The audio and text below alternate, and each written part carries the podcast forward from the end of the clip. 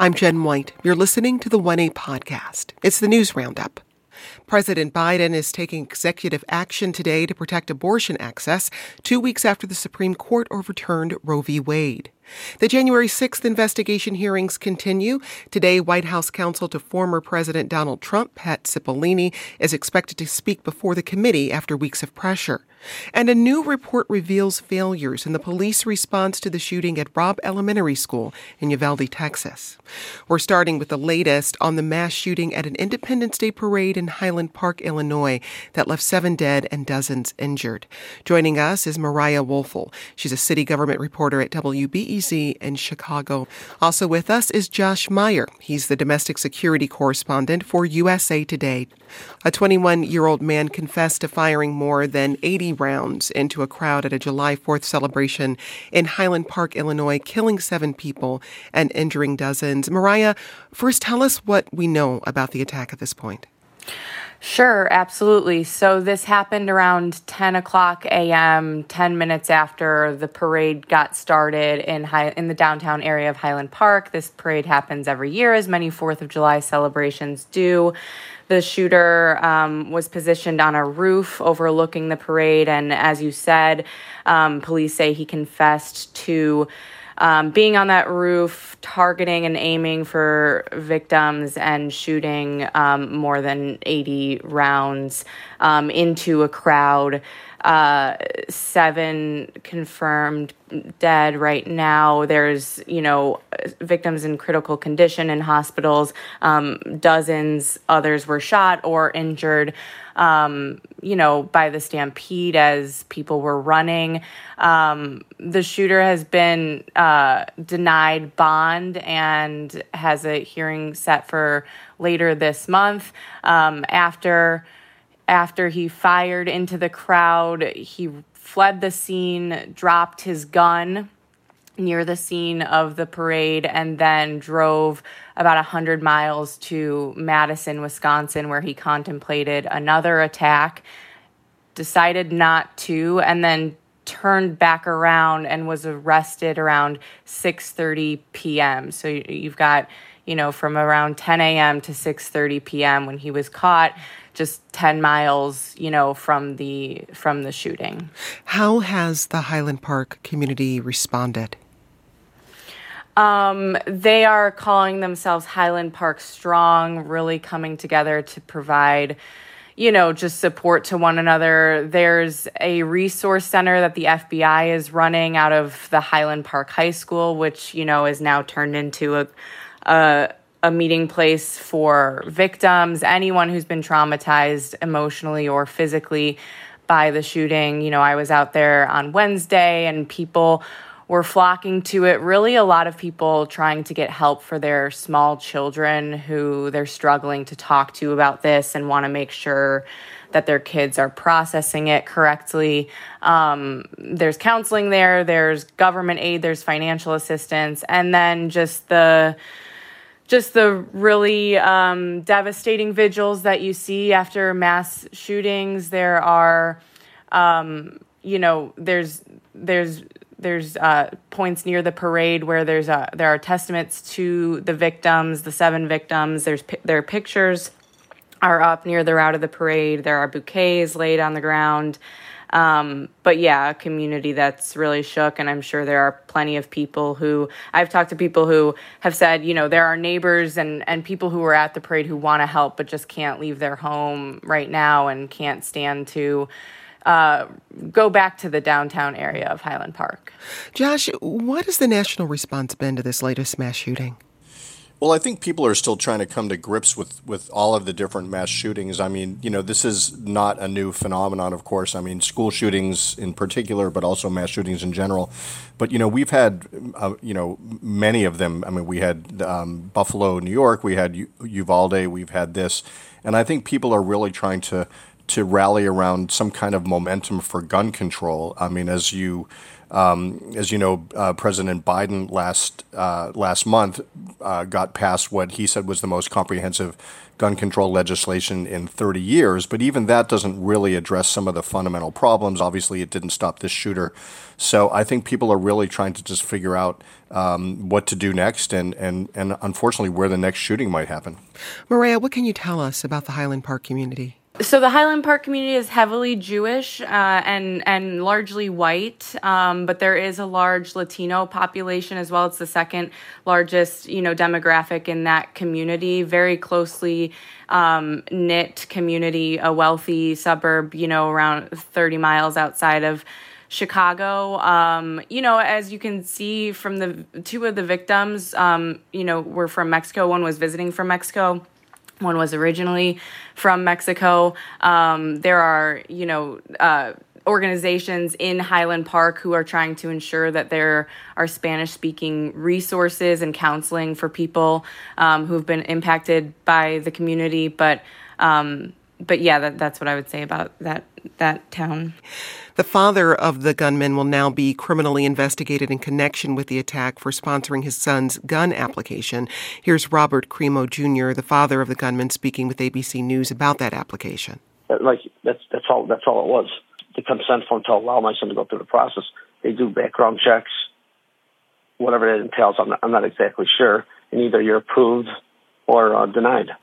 The family's attorney said on Twitter that, quote, the system is trying to make this about parenting. It is important to know the Illinois State Police renewed the gun card when their son turned 21, long before this, without any involvement from his father, end quote.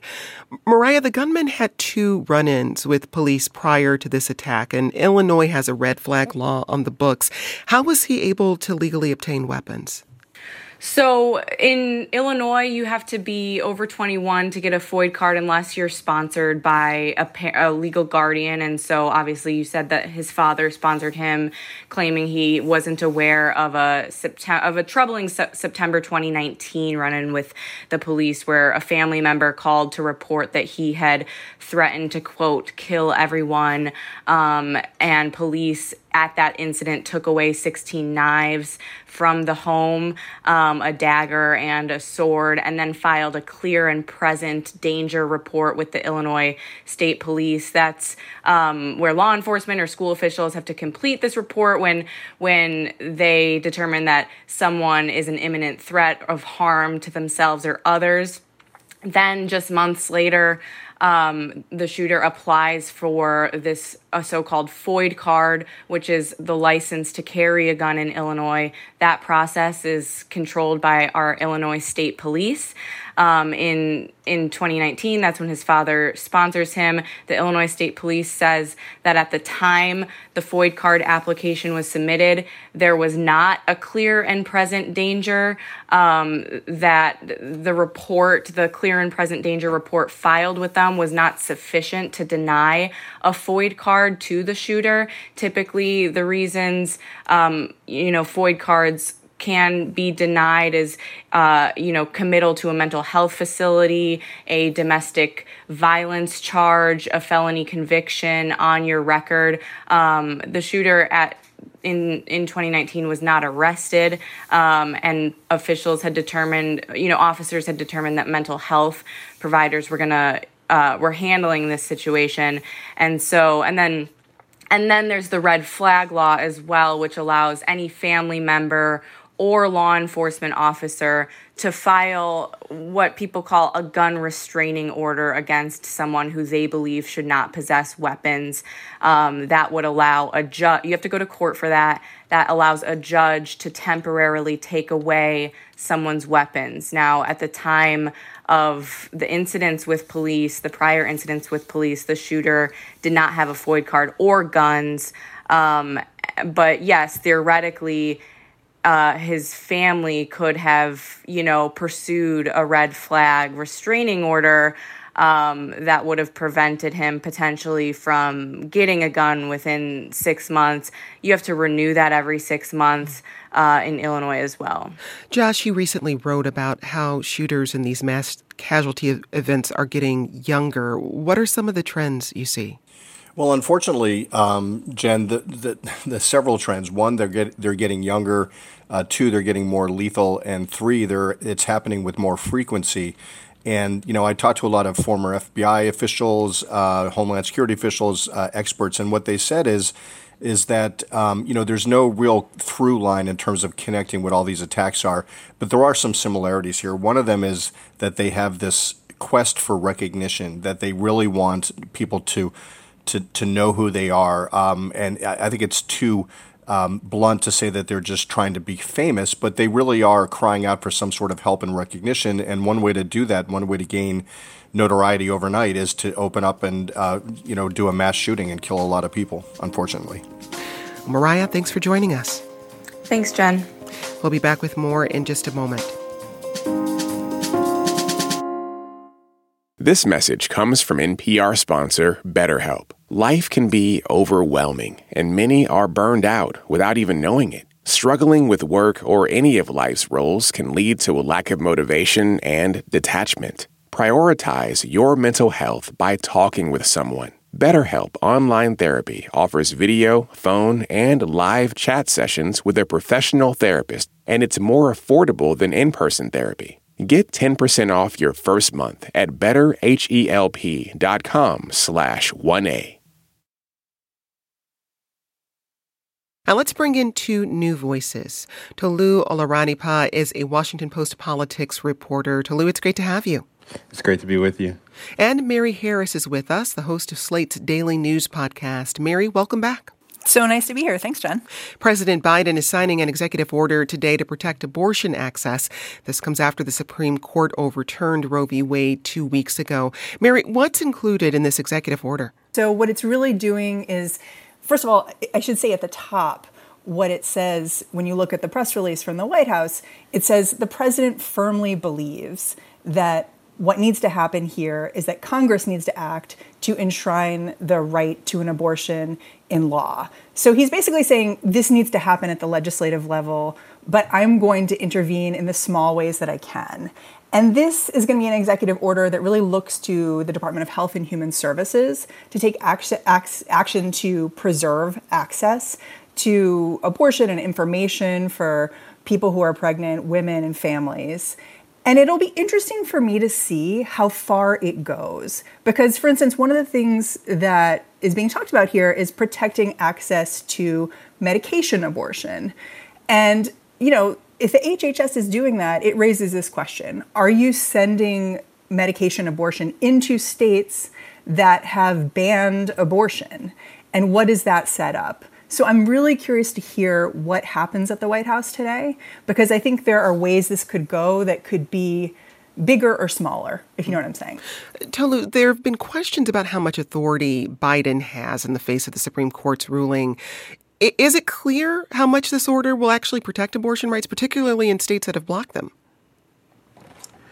It's not clear. There's still a lot that remains to be seen. What is clear is that uh, nothing that Biden is able to do by executive order will overturn what happened in the Supreme Court, which has restricted access to abortion care in a number of states where uh, there are trigger laws or where there are already laws on the books, making uh, those rights that had been uh, essentially the law of the land due to the Roe versus Wade decision 50 years ago uh, no longer the case for, for women across the country. So there are some small things that Biden may be able to do and they may have uh, some level of impact. But uh, the, the, the trump card in all of this has been the Supreme Court's decision, and unless uh, there is some kind of codifying of abortion rights through Congress, which doesn't seem likely anytime soon, uh, anything done by executive order will not carry the same weight as a Supreme Court ruling that uh, did land with a lot of weight last week. Well, Mary, uh, abortion rights activists have been calling on the president to do more for abortion rights with his executive powers. What, what kind of measures have they been asking for? Well, I think what's interesting is you're seeing a lot of advocates worry that there wasn't more planning for this moment because there were many people saw this coming as soon as Amy Coney Barrett was put on the court. I think a lot of activists realized, like, okay, Roe is going to fall. And so that gives you a little bit of runway to do some planning here.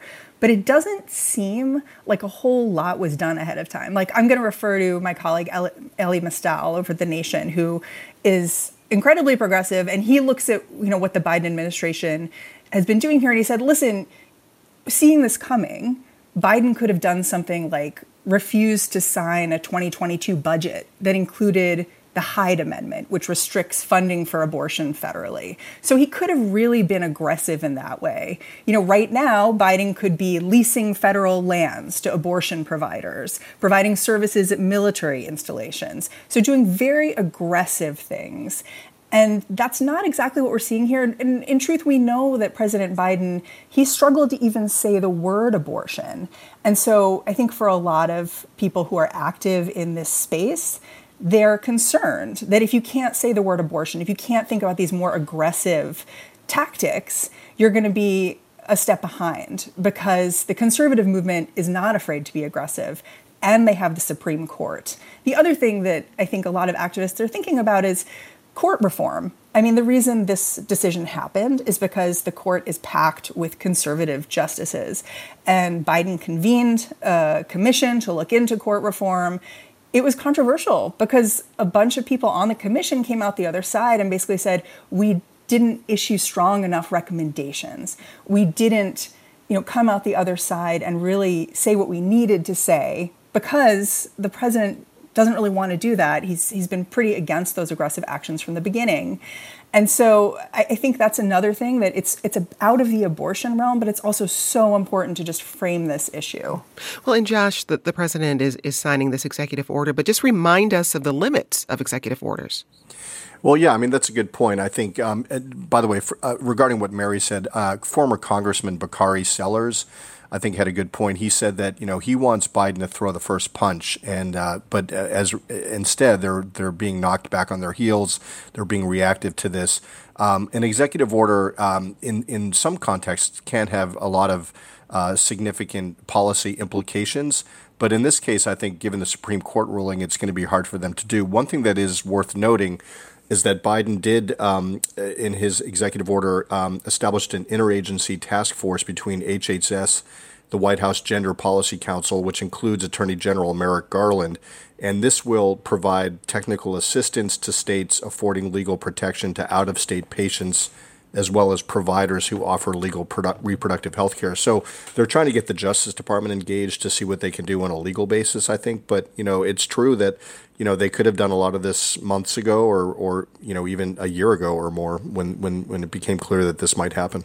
Lynn Tolu, how is this playing out eh, within the party itself? How are Democrats talking about action or, or lack thereof around the abortion issue?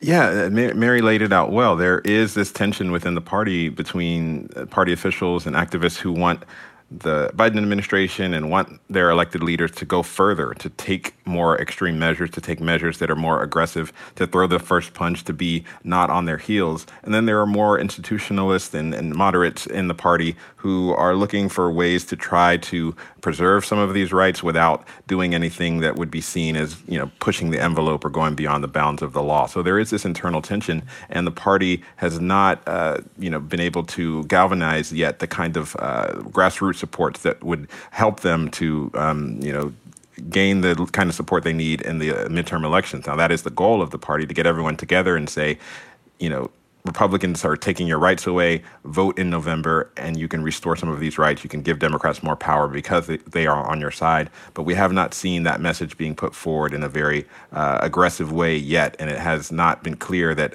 uh, the enthusiasm that they're going to need in order to overcome history in these midterm elections is yet on their side. So that's something that uh, Democrats are hoping to do. But uh, in the wake of this ruling, there's been a little bit of disarray and sort of trying to get everyone together and get both the activist wing and the more progressive wing of the party uh, in line with the more moderate wing and with the Biden administration so that everyone is rowing in the same direction.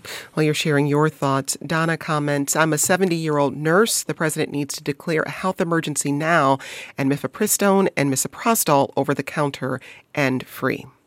Well, let's turn now to Arizona, where our colleagues at Wisconsin Public Radio are reporting that the Wisconsin Supreme Court has ruled absentee ballot drop boxes are now illegal in the state.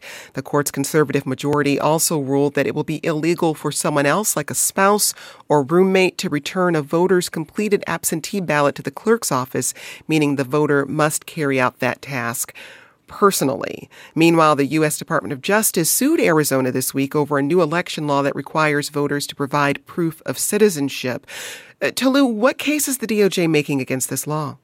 Well, the, the, the, DOJ is first saying that this law is unnecessary, that it is a scapegoating of uh, you know people from, from different backgrounds, uh, that you know trying to make people jump through yet another, another hurdle just to be able to vote is unnecessary. There's no widespread examples or evidence that people who are non-citizens are going out to vote. This is a uh, you know an, a solution in, in search of a problem, and it is a form of voter suppression that is putting an undue burden on people in terms of their right to vote, and sort of you know making them prove yet another thing about themselves before they can vote. Prove that they're a U.S. citizen, even though they've already, you know, registered and they've already done all of the various things that they need to vote. So this is a, a sign that, uh, you know, this ongoing war about election integrity, integrity, this ongoing battle about you know who gets to vote, who should be voting, what kinds of laws are being put in place to dissuade certain people from voting. Uh, it's on. It's, it continues despite the fact that you know we had an election two years ago, uh, and there's still a debate over sort of what happened during that election, and you know people pushing falsehoods and the big lie that the election was not free and fair,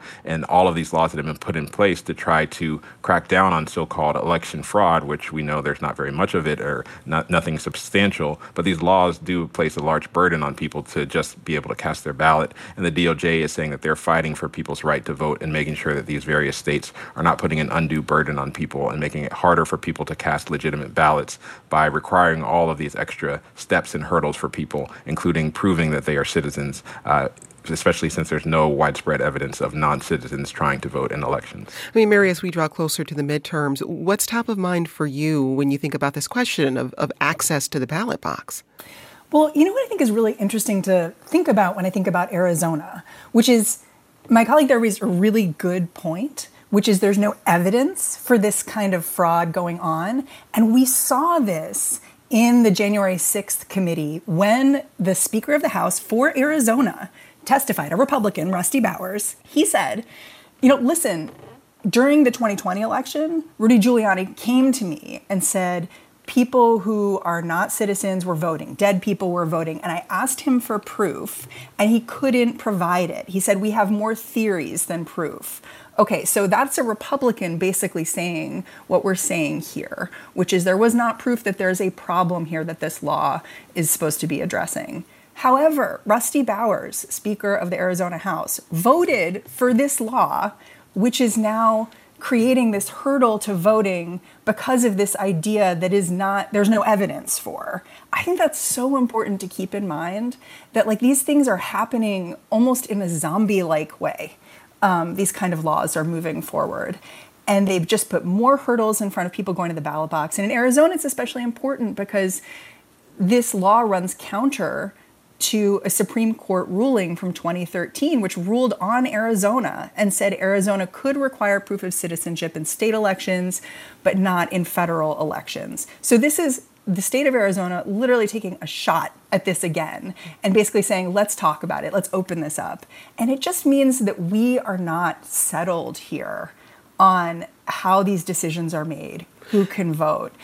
So I'm, i think that's just like background for the entire 2020 midterms at this point, or 2020, 2020, 2022. we're, we're, with you. Uh, let, us stay with Arizona for the moment. The Republican primary debate for the state's gubernatorial race was held last week, and, and here's a brief clip from that debate. I'm asking you a question. Do Republican voters want to go over 2020 again? I think most people want to move forward. I think, I think most people want election integrity and election honesty, and they want to make mean? sure. What does it mean? I, like I said, we're not having election integrity in the middle of this AZ GOP primary as it goes. Go so forward with what, the, what integrity? the issues that we I have feel in like our I'm on an SNL skit here. Are You we going to take It- control of the debate? We are or do you want me taking no, no, no, Kari. I don't want I'm you to happy try to to do it. it. I know you would be happy to do it. Listen, I haven't been on a stage with this many women since I've been to a baby shower. It's been a while. I, I don't know how that's going to go over, Scott, but we'll let that hang. Those were Arizona's GOP candidates for governor Kari Lake, Scott Neely, Karrin Taylor Robson, and Paola Tulliani Zen. Uh, Josh, tell us about Arizona's gubernatorial race and why this is one we should be watching.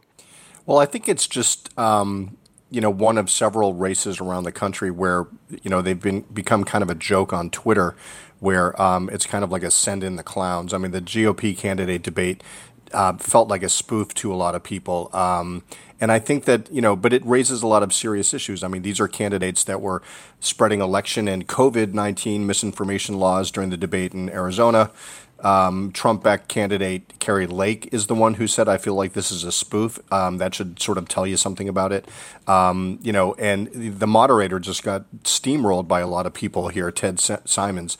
Um, and I think that that's you know it's a problem because it basically shows that people aren't really interested in talking about the issues in a lot of these states. They want to hit the sort of uh, the red meat for the for the Republican or the pro-Trump base and just really go into things like you know how the election's being stolen from us, um, uh, you know um, the great replacement theory in which Im- immigrants are taking our jobs and our livelihoods and so forth, uh, and the COVID misinformation too. So you know it seems like it's going to be uh, spiraling downward instead of upward in terms of uh, elections where people are talking about the issues. And there's a lot of really serious issues out there that we should be talking about instead of COVID misinformation and, and fake election fraud.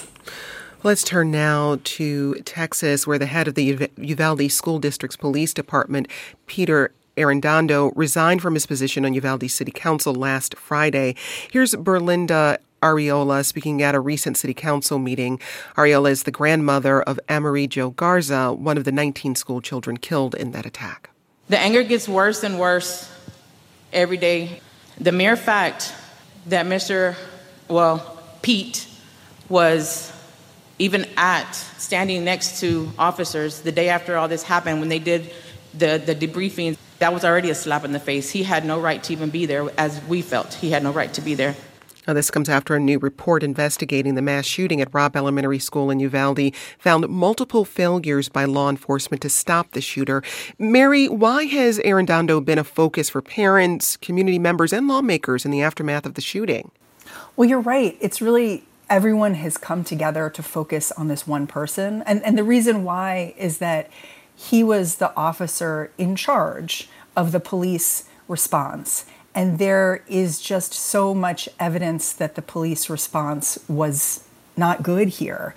I mean, we have the Texas Department of Public Safety Director, Steve McCraw, who talked to a Senate committee and basically said that, you know, police officers should have been going in and Arredondo made the wrong decision here. So, really, everyone has come out and just said this was a bad call. And it was a bad call because he didn't try the door to try to get into the classroom. He thought it was locked, and no one seems to have actually just tried to open it. We're rounding up the top stories of the week. The former Minneapolis police officer Derek Chauvin was sentenced to 21 years in prison for violating George Floyd's civil rights. Floyd was killed by Chauvin in 2020 after the officer kneeled on his neck for more than nine minutes. Chauvin pleaded guilty and will also be required to pay restitution. The former officer is already serving over 22 years for the murder of Floyd. The state and federal sentences will be served concurrently. More from you and our guests in a moment.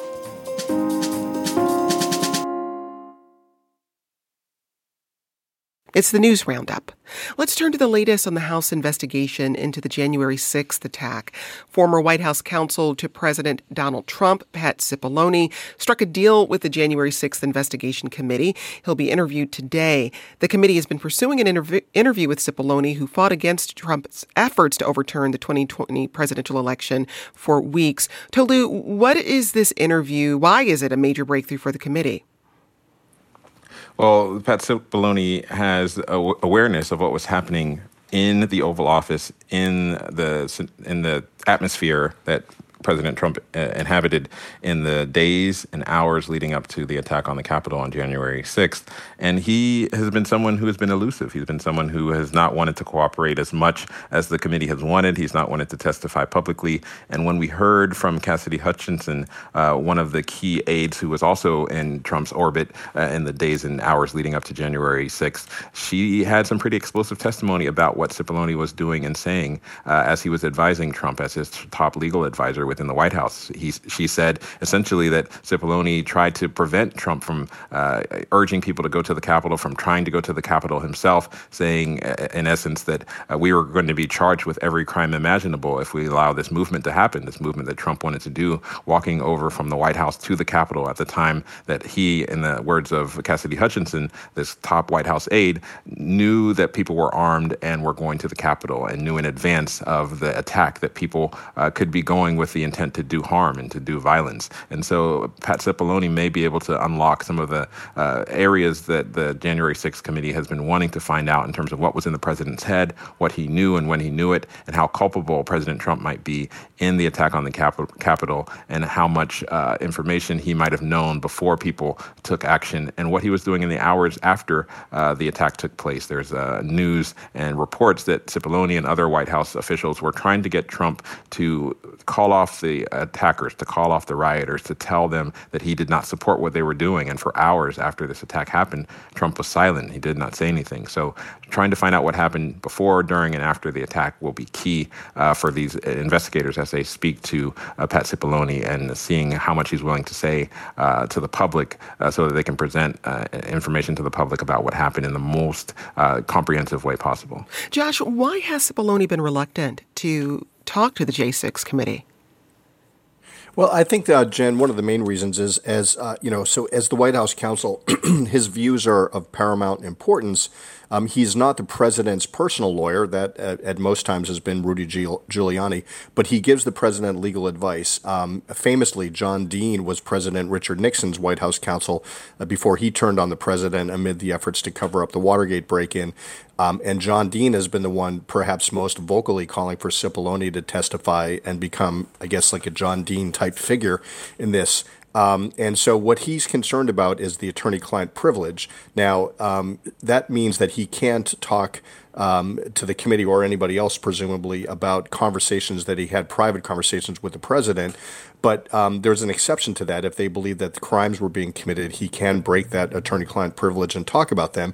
Uh, but he can also talk about an enormous range, range of other activities that happened outside his conversations with the president. You know, what his conversations were uh, with president's personal lawyers, what they were uh, with, with um, Cassidy Hutchinson and other aides. And one of the things they're really trying to figure out is whether or not uh, Mark, what role Mark Meadows, the chief of staff, played in this. And and um, Cipollone would have a lot of information about that. You know what Mark Meadows was doing uh, before, during, and after the attack on the Capitol.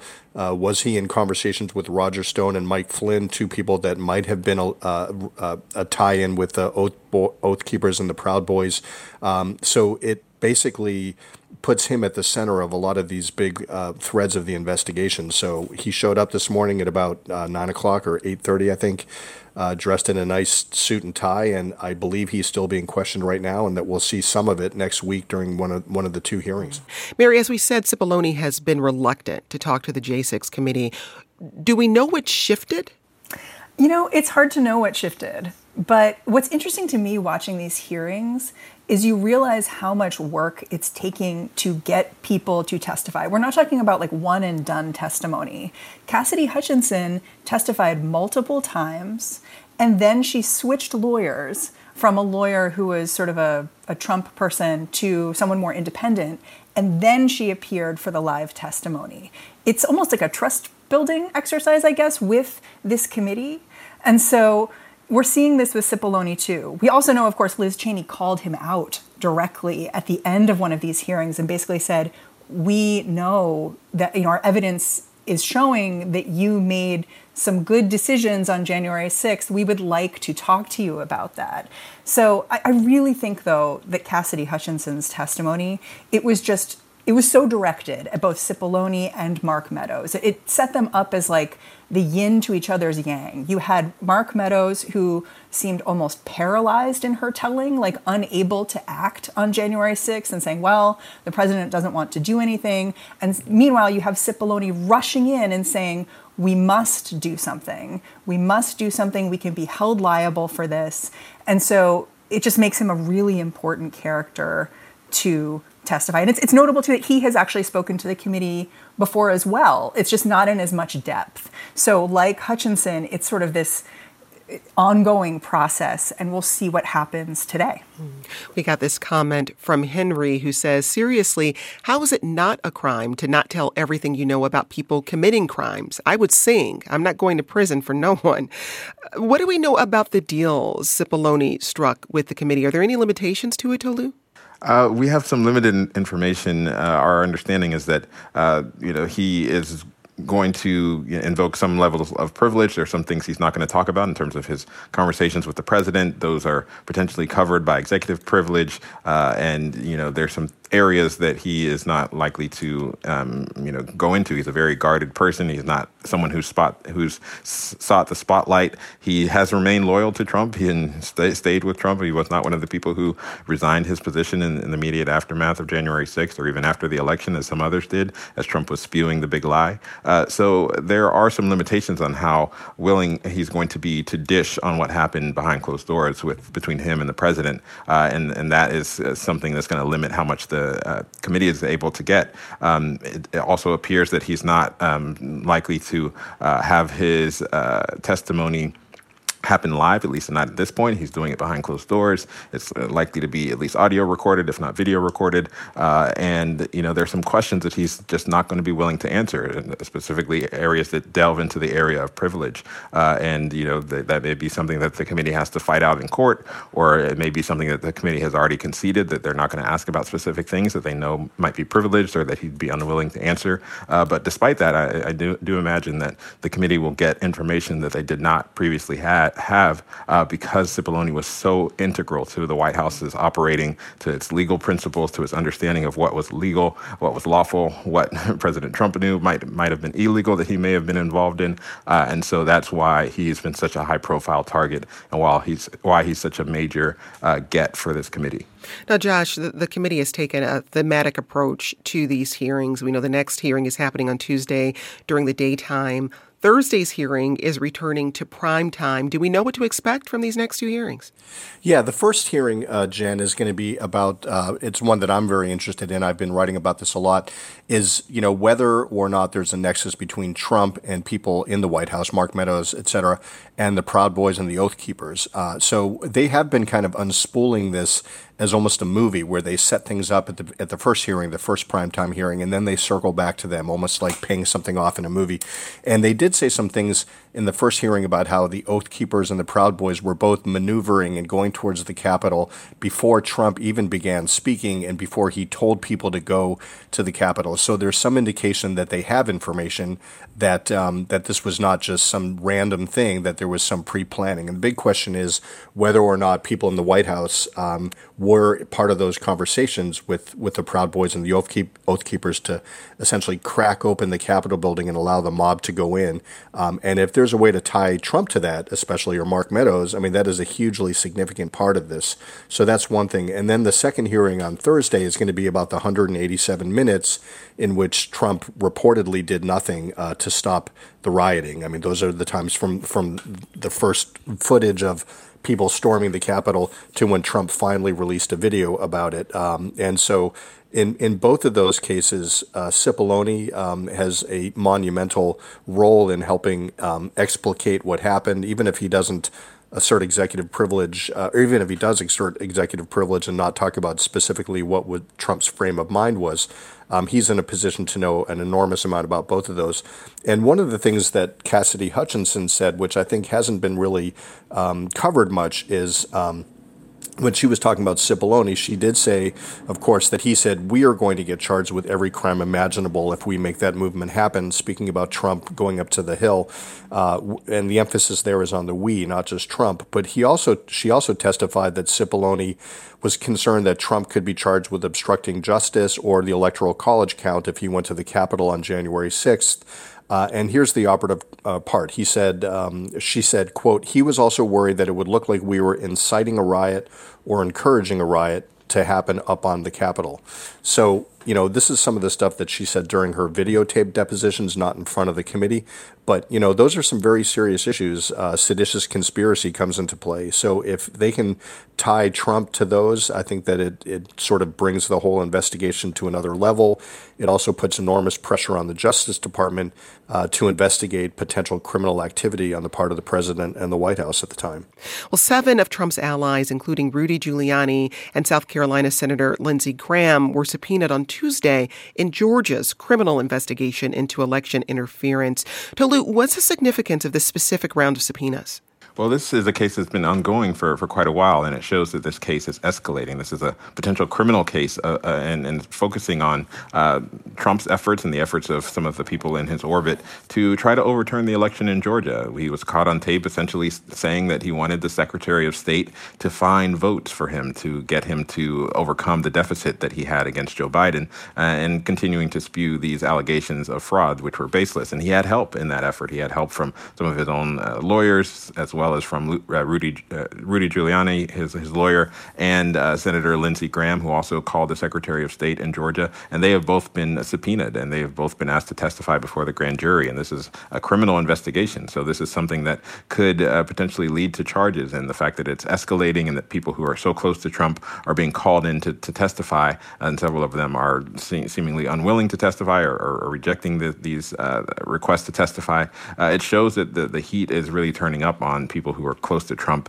and this investigation is accelerating and getting closer and closer to Trump's inner circle and potentially to Trump himself. And this is something that's happening as the former president is considering whether to run again for uh, the presidency, and he continues to be in legal hot water in Georgia due to the actions of him and, and the people around him uh, after in the aftermath of the election in 2020. And the allegation is that he tried to overturn the will of voters. He tried to illegally uh, win the state after after having lost it to Joe Biden uh, by trying to have votes cast, uh, you know, legally cast votes thrown out, uh, trying to put pressure on government officials to change the results of an election. That's pretty serious charges, uh, and uh, the fact that this investigation is continuing, where other investigations have petered out, shows that this is something that is going to be a, a, an important part of the calculus for, for the former president as he decides whether or not whether or not to run, and it could be uh, a legal jeopardy that he finds himself in in the next few months. Well, here's Georgia District Attorney Fani Willis speaking to NBC News on Wednesday, saying she's not ruling out subpoenaing Donald Trump as part of her investigation. I think that people thought that we came into this as some kind of game. Um, this is not a game at all. What I am doing is very serious. Might we see a subpoena of the former president himself? Uh, anything is possible. Hey, Mary, what are you watching for as this investigation continues to unfold?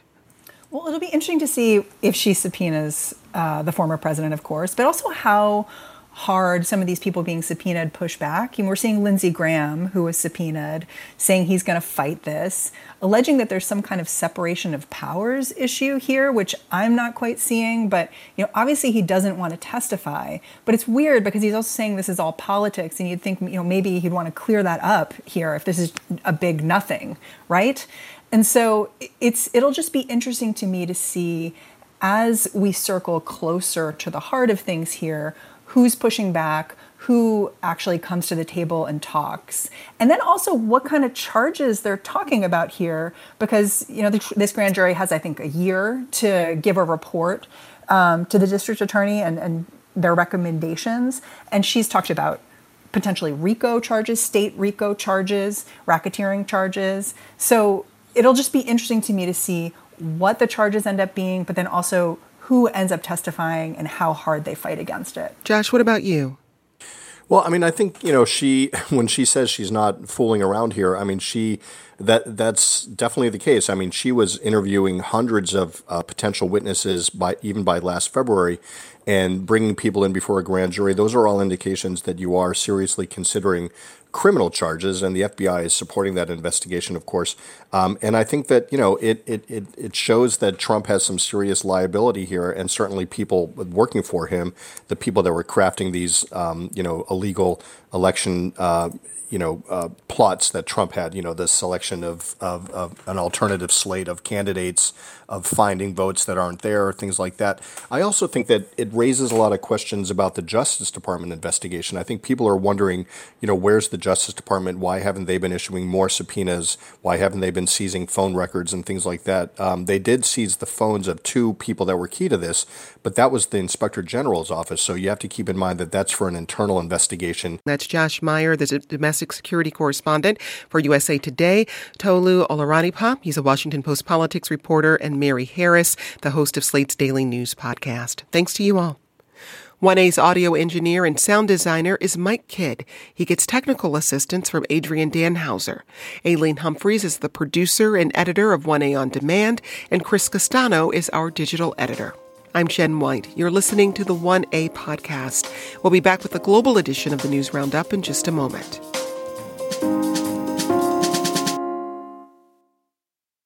I'm Jen White. You're listening to the 1A podcast. It's the news roundup. Every week, we set aside this hour to focus on what's been going on overseas. And today, we start with the news that broke overnight from Japan. 民主主義の根幹である選挙が行われている中で行わ起きた卑劣な That's the current Prime Minister of Japan, Fumio Kishida and you can hear him speaking through tears about the shooting of the country's former Prime Minister Shinzo Abe. Abe later died at the hospital. Mr. Kishida called it a, quote, barbaric act. He added that the attack happened during an election campaign, which, quote, is the basis of democracy and it is absolutely inexcusable. Let's welcome Sheila Smith back to the Roundup. Sheila Smith is the John E. Merrill Senior Fellow for Asia Pacific Studies at the Council on Foreign Relations. Sheila, thanks for joining us. Thank you, Jen. It's wonderful to be with you. Also here, Jack Detch, Foreign Policy's Pentagon and National Security reporter. Jack, welcome back. Thank you, Jen. So the former prime minister was shot at a campaign rally on Friday morning. Jack, walk us through what happened. Yeah, so um, it appears that Abe was uh, giving a campaign speech when he was shot in the back with a homemade gun. Of course, uh, Japan, not a country known specifically for gun violence, um, immediately collapsed, was flown out to the hospital where he was later pronounced dead.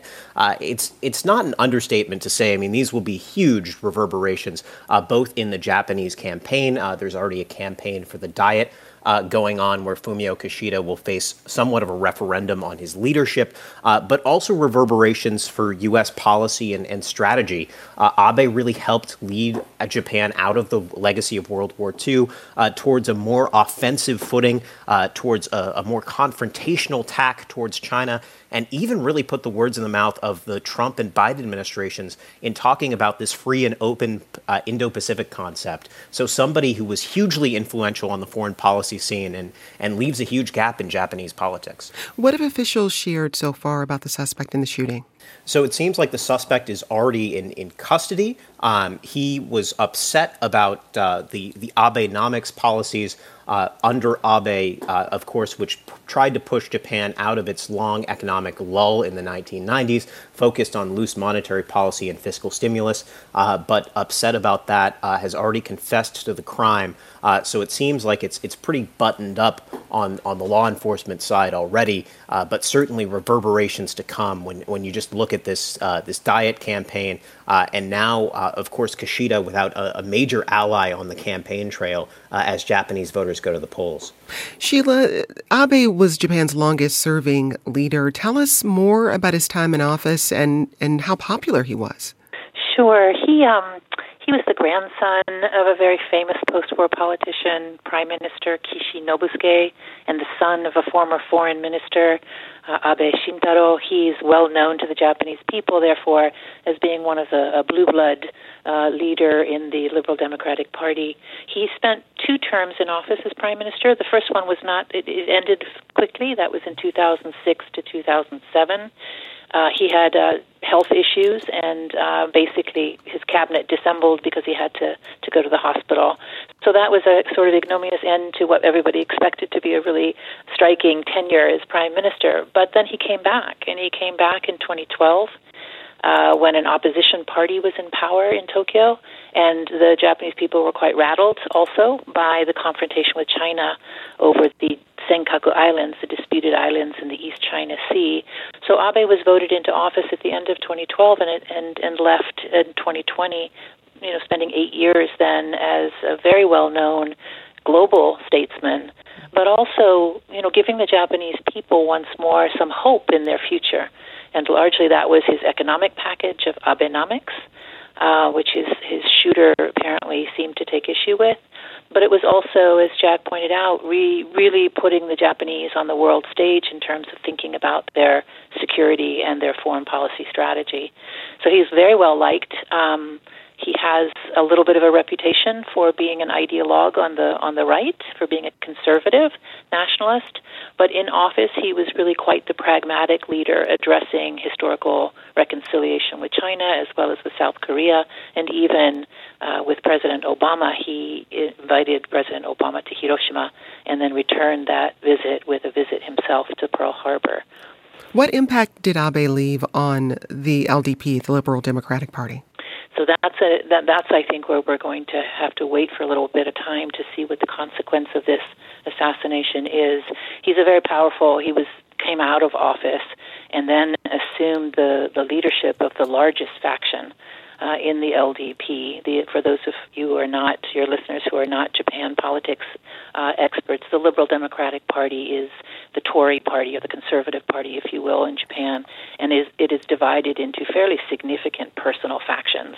Uh, and Abe now lead, led excuse me, I'm still not used to the past tense, uh, led the, the largest faction of the LDP, which virtually meant that he would have, he and his faction would have a deciding role in the future leadership of Japan. Jack, U.S. Secretary of State Antony Blinken called the assassination, quote, profoundly disturbing. What are we hearing from the rest of the world as they react to this news? Yeah, I, I think just shock and, and alarm. Uh, of course, Biden also saying he was saddened uh, by the incident. Uh, but when you when you look at, at just the reverberations this this had, uh, I mean, Abe's leadership, uh, the person who really outlined the relationship between uh, the Indian Ocean and the Pacific Ocean, uh, somebody who really helped bring uh, India into the fold uh, in foreign policy. So, uh, you know, seemingly a, a godfather of, of, the Quad concept, uh, somebody who even helped, uh, you know, with that Indo-Pacific concept, change the name, change the moniker of American strategy. Abe, Abe and, and, officials, and Japanese officials, came to Washington and touted this this free and open Indo-Pacific concept around Washington. So, so you really look at, at the geography of the region as it's changed, uh, and it's, it's Shinzo Abe's geography that, that he's outlined uh, to American officials and others. So uh, a lot of sadness, certainly, uh, and just you know a, a, wonder and, and sort of surprise. Uh, but also concern about uh, you know who's going to take the mantle up now as as Japan has looked to kind of move out of that World War II crouch into perhaps a, a more offensive role in the region. Well, and Sheila, that makes me wonder how much political power Abe continued to wield in Japan even after stepping down from office. I think it was it was significant, and again, as I noted earlier, it was significant within his own party. Um, he really was going to be, in some ways, the kingmaker going forward for the the future conservative movement in Japan. But he also is, you know, he had the intellect and he had the ability to articulate that conception of the Indo-Pacific vision, as Jack pointed out, across you know across the globe. He was a very comfortable uh, statesman in that respect, and really played a considerable role, not only in, for example, with us in, in navigating the kind of tumultuous era of Donald Trump, but also in, in supporting the values and the norms of the post war era. So, negotiating trade agreements with the Europeans, reaching out, as, as Jack said, to India, but also to Xi Jinping. Um, he took his Indo his free and open Indo Pacific concept to, to Beijing to tell Xi that China and Japan didn't have to be at odds with each other. They could find common cause in a stable and prosperous region. Um, but I think it's going to be hard on the global stage to replace Prime Minister Abe because his voice was so large and so confident about Japan's interests and about the norms and values that underpinned not only Japan's future, uh, but the future of the United States and other major powers in, in the Indo Pacific and indeed around the globe. Well, and Sheila, beyond the politics, what impact do you think this is going to have on Japanese life and culture? I think this is the piece I think it's most um, has most shaken. I've had nothing but text messages and emails all through the night from friends and colleagues, and professional colleagues, and the Japanese people are deeply shaken by this. Um, you know, gun violence is just not a part of Japanese life.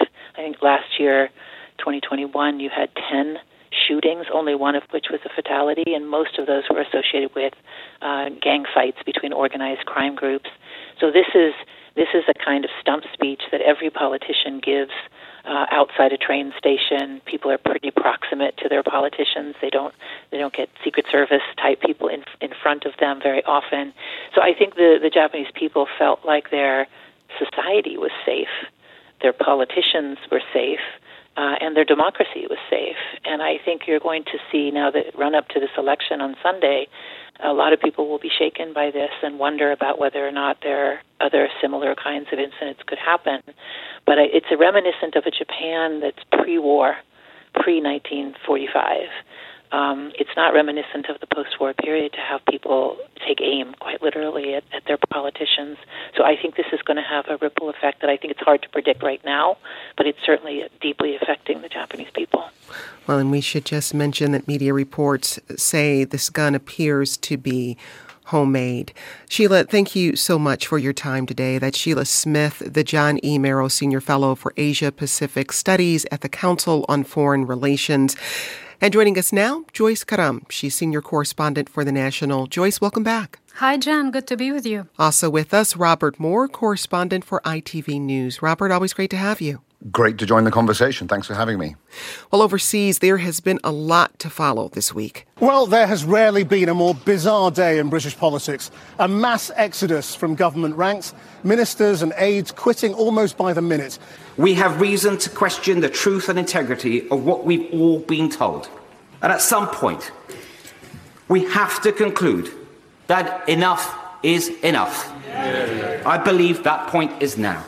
Boris Johnson tried to hang on, but the UK's search for a new prime minister is now underway. A far less democratic process is playing out in Nicaragua. We'll find out how politics there took a turn for the worse. Plus, the latest from Ukraine and why the FBI is waving more red flags about what China is up to. But first, let's turn to London. My friends, in politics, no one is remotely indispensable. And our brilliant and Darwinian system will produce another leader I know that there will be many people who are relieved, perhaps quite a few who will also be disappointed. And I want you to know how sad I am to be giving up the best job in the world. But them's the breaks. Robert, what led to this week's political drama?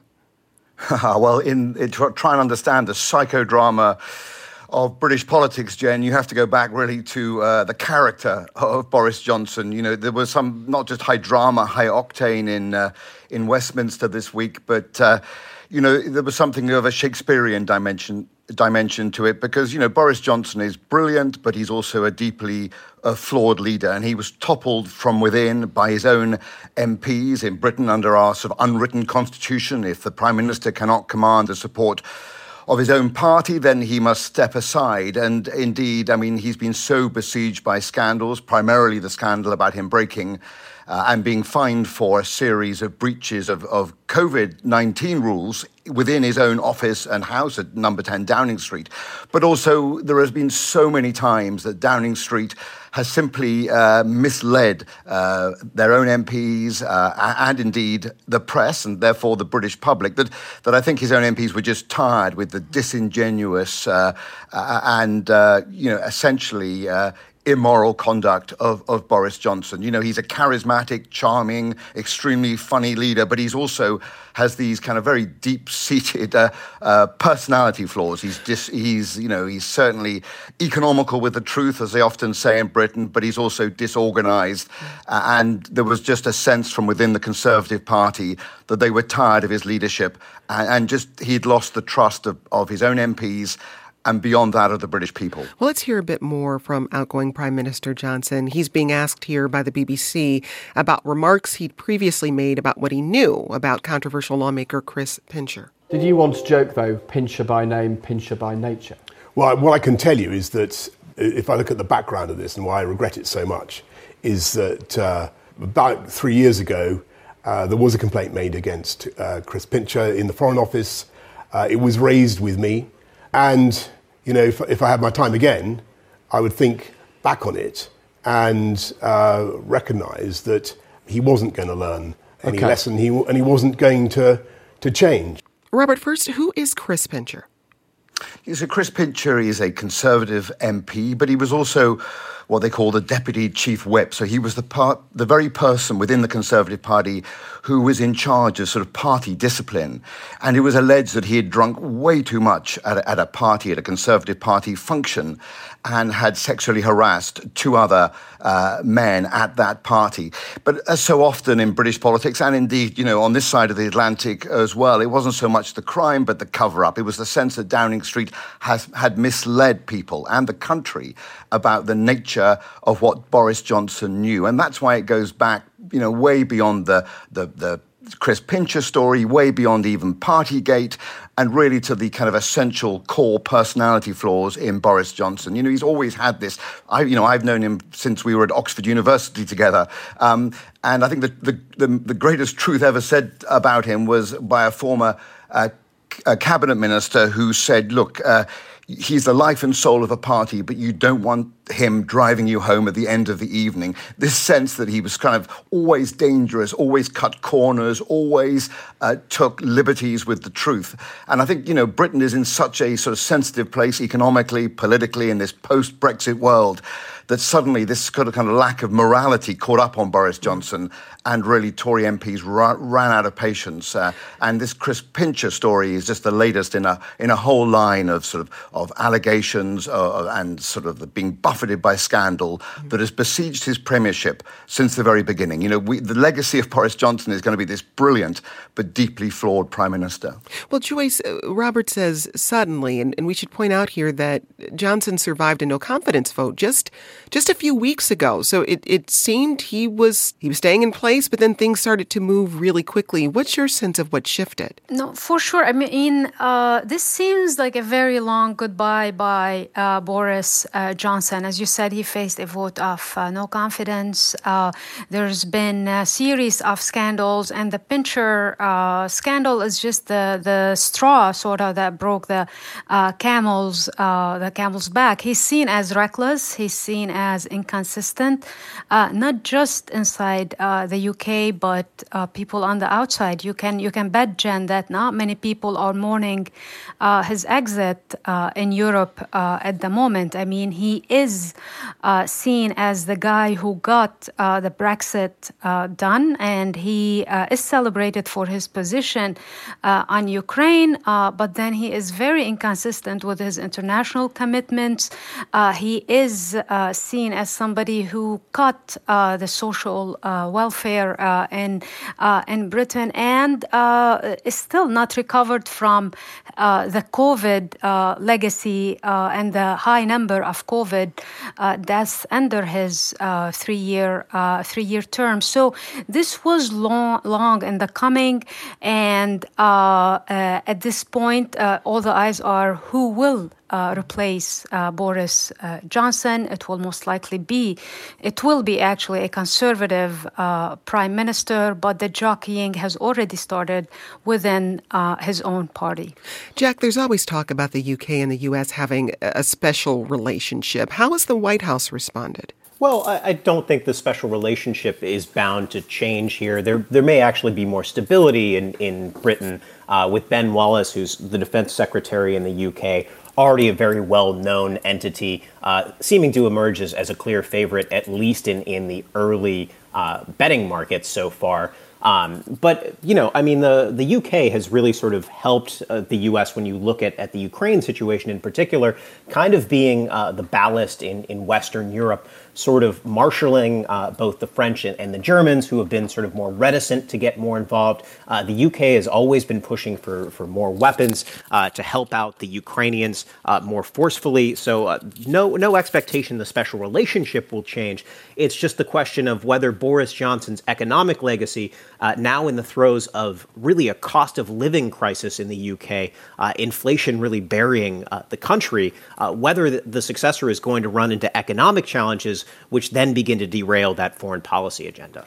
Well, and Robert, we know Johnson had a very good relationship with President Zelensky of Ukraine. Any reason to expect the UK might change course over its support of Ukraine? No, no, that, that is, I think, almost a sort of cross party, certainly cross Conservative Party consensus. So, you know, whoever becomes uh, the next Prime Minister and leader of the Conservative Party, whether it's, you know, Rishi Sunak, the former Chancellor, or, or Ben Wallace, the, the, the, current Defence Secretary, or Liz Truss, the Foreign Secretary, uh, you know, if any of those uh, characters emerge to be the new Prime Minister, you know, you can be certain that, that Britain's position on Ukraine uh, stays uh, the same. So I don't think there's a kind of a, a, Ukraine angle, if you like, to the to the battle for the succession.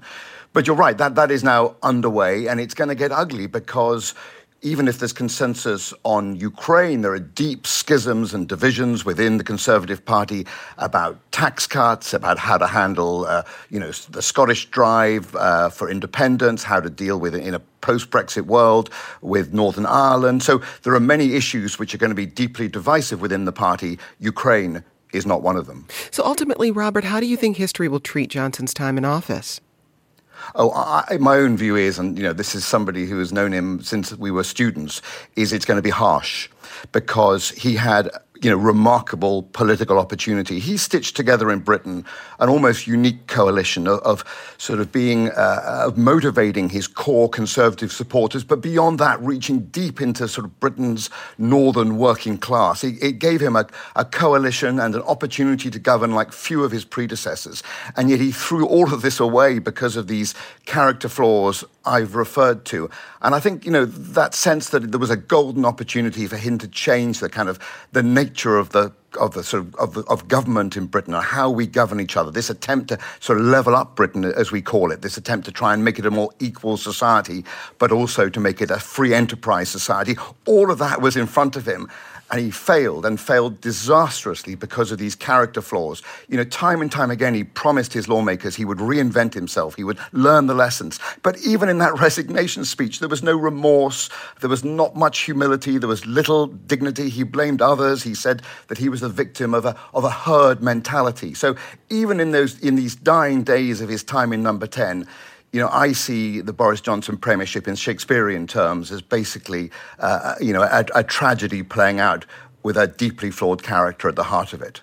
That's Robert Moore. He's an award winning correspondent for ITV News. Robert, thanks for your time. It's a pleasure.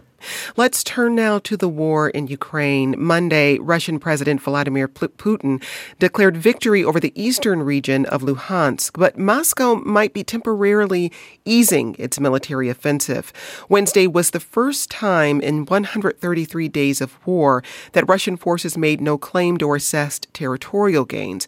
That's according to the Institute for the Study of War. Jack, what's going on?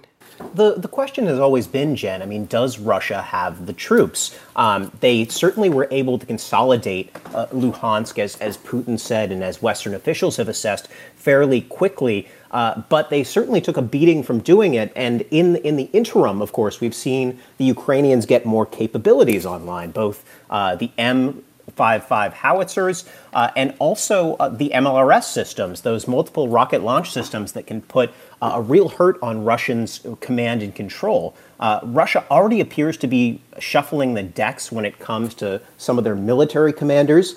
Um, they've put in place a, a couple new folks, um, and they just st- still seem to be figuring out how to recruit uh, the number of troops that you need for this type of artillery fight uh, that's just going to cost a lot of lives and doing it while under the guise of this special military quote unquote operation, basically telling the Russian public that this is not a war. So how long can kind of Putin keep this game going on? Uh, it's it's hard to say, and that's going to be a, a, real question not only as they go into Donetsk after this operational pause, but also in Kherson in the south, where the Ukrainians have been mounting a serious partisan resistance. Well, ABC News this week spoke to an American veteran who went on his own to fight in Ukraine, and he was pretty candid about the battle being waged in eastern Ukraine. The front line is basically just the Russians shelling you constantly, indirect fire with either mortar systems or regular artillery. They hunt you with drones 24 7. We had Russian snipers sniping at us, attack drones, mortars, and we just got lucky that the Russians were too timid because they could have easily overwhelmed us and killed every single one of us. Writing in the Washington Post, George Will argued this week that the U.S. and NATO should mobilize their naval forces to break Russia's blockade of the Black Sea. Joy, Joyce, could NATO take that action? What case could they make for doing it? I mean, there are discussions underway, uh, especially after uh, Sweden and uh, Flin- Finland acceded to uh, to NATO. There are discussions with Turkey, uh, given its uh, strategic location on the Black Sea, if it can help diplomatically break the Russian the Russian naval blockade. but overall, I think, Jen, what we're seeing is the Russians are preparing for a long war here. This is an operation operational pause, but it's not a uh, ceasefire. I mean, they, they've continued to uh, shell uh, more than 10 cities uh, in Ukraine uh, just this just this week. Uh, so they're making incremental progress. The ultimate goal, after they regroup and replenish their combat supplies, is they want to take the whole Donbass. but they are also, as Jack mentioned, they are quickly realizing that there is no rapid uh, victory here. This is more looking uh, by the day as a war uh, of attrition uh, to everyone that's watching it, uh, whether it's Russia, Ukraine, or NATO on on the outside. I, I, don't think personally that NATO would be would rush into an involvement in in Ukraine, given everything that we've discussed in the past few months that Russia is a nuclear uh, power and you don't want to pick a confrontation uh, with Russia, but we could see more being done to alleviate the naval uh, uh blockade uh, that uh, Ukraine is, is facing. Well, this week, the Financial Times reported moves by Russia to give the state greater control over private companies and workers. The paper said the Russian government is looking for new ways to put its economy on a stronger war footing. Jack, wars are expensive. How much longer can Russia bankroll? The military effort against eastern Ukraine? Uh, for some time, it seems, because certainly they have still been able to get uh, some oil and natural gas out despite the sanctions. Of course, the Europeans are weaning themselves off of the oil and natural gas, but um, the Russians are still able to sell, um, you know, through through other sources. Uh, perhaps the Chinese um, but this will, of course, be be expensive, uh, and the Russians also have to offer bonuses now to people they're coming up and, and signing up to recruit as they step up these recruiting drives uh, that don't seem to be going very far. Because even uh, though the Russians have locked down their domestic media, um, people can find out through through Telegram, through other sources, uh, just what is kind of going on on the ground, how how these Russian forces have been chewed up, and and it's not like the folks that are coming in are going to get a ton of training certainly uh, before they go to the front lines in in this attrition battle. WNBA player Brittney Griner pleaded guilty in a Russian court to drug possession on Thursday. She's been detained since February after she was caught with vape cartridges with cannabis oil at Moscow airport. That's according to Moscow officials. In May, the State Department declared she was, quote, wrongfully detained. The guilty plea comes after Griner wrote a letter to the White House asking for help. Griner's wife, Cherelle, spoke to Gayle King on CBS this week. She outlined why Brittney wrote directly to President Biden it kills me every time that you know when i have to write her and she's asking you know have you met with him yet and you know i have to say no mm. and she's like you know what i'm sure she's like i'm going to write him an ass now because mm. you know my family has tried and, and, and to no avail so i'm going to do it myself joyce how has the white house responded to griner's case so far um, mean, Jen, the White House is under increasing uh, pressure to do more. We saw uh, just recently this week that uh, the president and the vice president, Kamala Harris, called uh, uh, Brittney Griner's uh, wife and assured that they would do their best to ensure her release. The problem that we have is the Russians are bargaining high for for her her release. So she had to, ble- to plead uh, g- uh, guilty, uh, hoping for a lesser uh, sentence, and maybe it would start uh, the talk of a prisoner exchange. The New York Times reported this week that the Russians are interested in the release of Victor Bout, who he's known as the Merchant of Death. He's an arms dealer serving 25 years, a year sentence in, uh, in Illinois. Uh, this would be a heavier uh, pill to swallow uh, for, uh, for the White House to make such a swap. at the same time, um, Brittney Griner is, you know, a basketball star. She's a woman. She's black. She's gay. so there is an increasing pressure on the administration to do more. what we know is her next court date is on uh, July uh, 14, but the Russians don't want to uh, even start uh, negotiations on a possible swap or anything else uh, until a verdict is uh, reached. So that could take years, as we know from other cases like Paul Whelan, who is still held in Russia. He was arrested in 2018.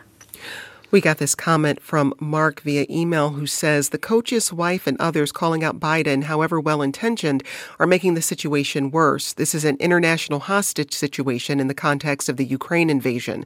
By going public with misplaced criticism, they are increasing Russian leverage in negotiations for a prisoner trade that will make getting Griner home more difficult for the U.S.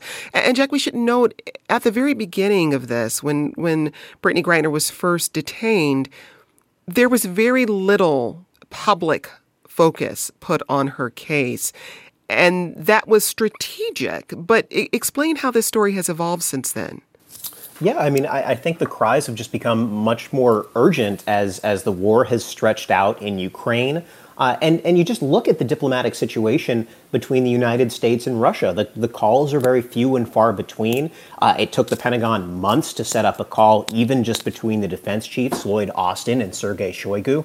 Uh, and now you're, you're in a situation where you just have to let the situation play out under Russia's legal system to set up this potentially com- complicated uh, and painful swap. Now, could the families please be uh, be something that, that reduces the Biden administration's leverage? I, I, mean, I don't necessarily see it because this is something that we see in, in every prisoner case, uh, whether it's Andrew Brunson in, in Turkey, whether it's uh, Trevor Reed, who of course was recently released from Russian custody, uh, and, and Paul Reed, of course, who also remains in custody in Russia. So certainly something that, that Russian officials expect.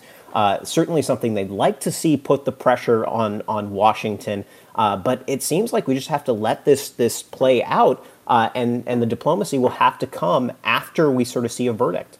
And is there a sense, Jack, of, of what's happening in private versus what's happening in public around this case? Well, I, I, mean, Russia has these very, very strict drug laws, right? And of course, uh, Brittney Griner was was wrapped up into that by by mistakenly bringing in these cannabis cartridges into the country. Uh, in private, uh, of course, there's there's interest in, in working this case. Um, of course, there are they're low level discussions, uh, and uh, the the families, of course, are in constant contact with with the State Department and the rest of of U.S. government, but still kind of in a little bit of a holding pattern as the Russians try to seek their pound of flesh uh, for again a very high profile uh, American prisoner here. Joyce, is it clear how much time Griner could be sentenced to? Uh, we uh, we don't know uh, we don't know yet. I mean, this could uh, in in the case of uh, Paul we- Paul Whelan, I think it's over. he's been sentenced over 16 years. So, but he had higher charges of espionage. we are waiting for the next court date in just next week, next Thursday, and then for the ver- for the verdict afterwards. I mean, she in her when she pled she pleaded guilty she uh, said there was no intention, so that uh, hopefully will uh, mean a uh, lesser uh, sentence. Well, let's turn next to Central America. Nicaragua's President Daniel Ortega has continued his crackdown on his political opponents. This time it's the Catholic Church. This week, Ortega exiled a nuns charity organization established by Mother Teresa. Joyce, what was behind this exile? No, this is uh, this is what's happening in Nicaragua is uh, uh, very concerning. I mean, we've seen uh, since 2018 over 190 attacks on uh, the Catholic uh, Church in in the country. W- what it looks like now is a heavier crackdown, but this is very much also, um, you know, a counterattack or revenge for what the church did in 2018 by supporting the rallies and the peaceful demonstrations against uh, corruption uh, in the countries. In the country, it opened its doors, its hospitals for uh, those uh, wounded, and it seems now it's payback time by the Ortega regime. but at the same time, it's happening in parallel with another crackdown against the opposition, against NGOs, especially uh, foreign uh, NGOs in, in the country. We have now more than 150 uh, opposition leaders in uh, in prison in uh, Nicaragua, and this is all coming, uh, you know, ahead of the municipal elections in the country in four four months. So this is very much in line with Ortega's playbook in clamping down in in making sure he solidifies his grip um, on uh, on the country, even if it means going against uh, you know charity organization or. Um, uh, groups uh, like uh, the Missionaries of Charity founded by Mother Teresa. Well, Jack, also this week the Nicaraguan government began taking over city halls in opposition held territory. What's the goal? Well, the, the goal is to, to solidify power, and, and the question is how much foreign support can uh, can Ortega really marshal? Uh, the Russians have been interested in, in deploying forces into the region, uh, potentially giving uh, the Nicaraguans more aid. Uh, that that could be a critical factor uh, as the regime continues its crackdown and tries not to run out of steam.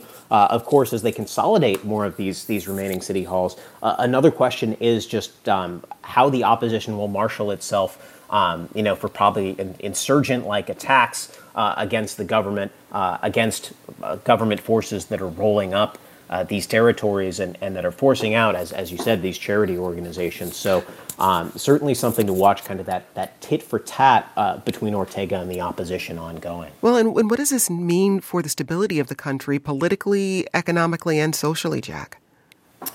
I, mean, I, I, think you're going to sort of see everything kind of continue to, to fall off a cliff uh, as, as we've seen just generally in the region. Uh, countries that are faced with civil strife like this face economic paralysis. Uh, of course, we've seen that in, in Haiti uh, over the past year since the assassination of Jovenel Moise. Um, uh, just a, a serious slowdown uh, in all forms of daily life, basically, as, as going to school, opening a business becomes much more difficult as the fighting is ongoing. Uh, but the question is going to be uh, how, so, how solid is Ortega's control?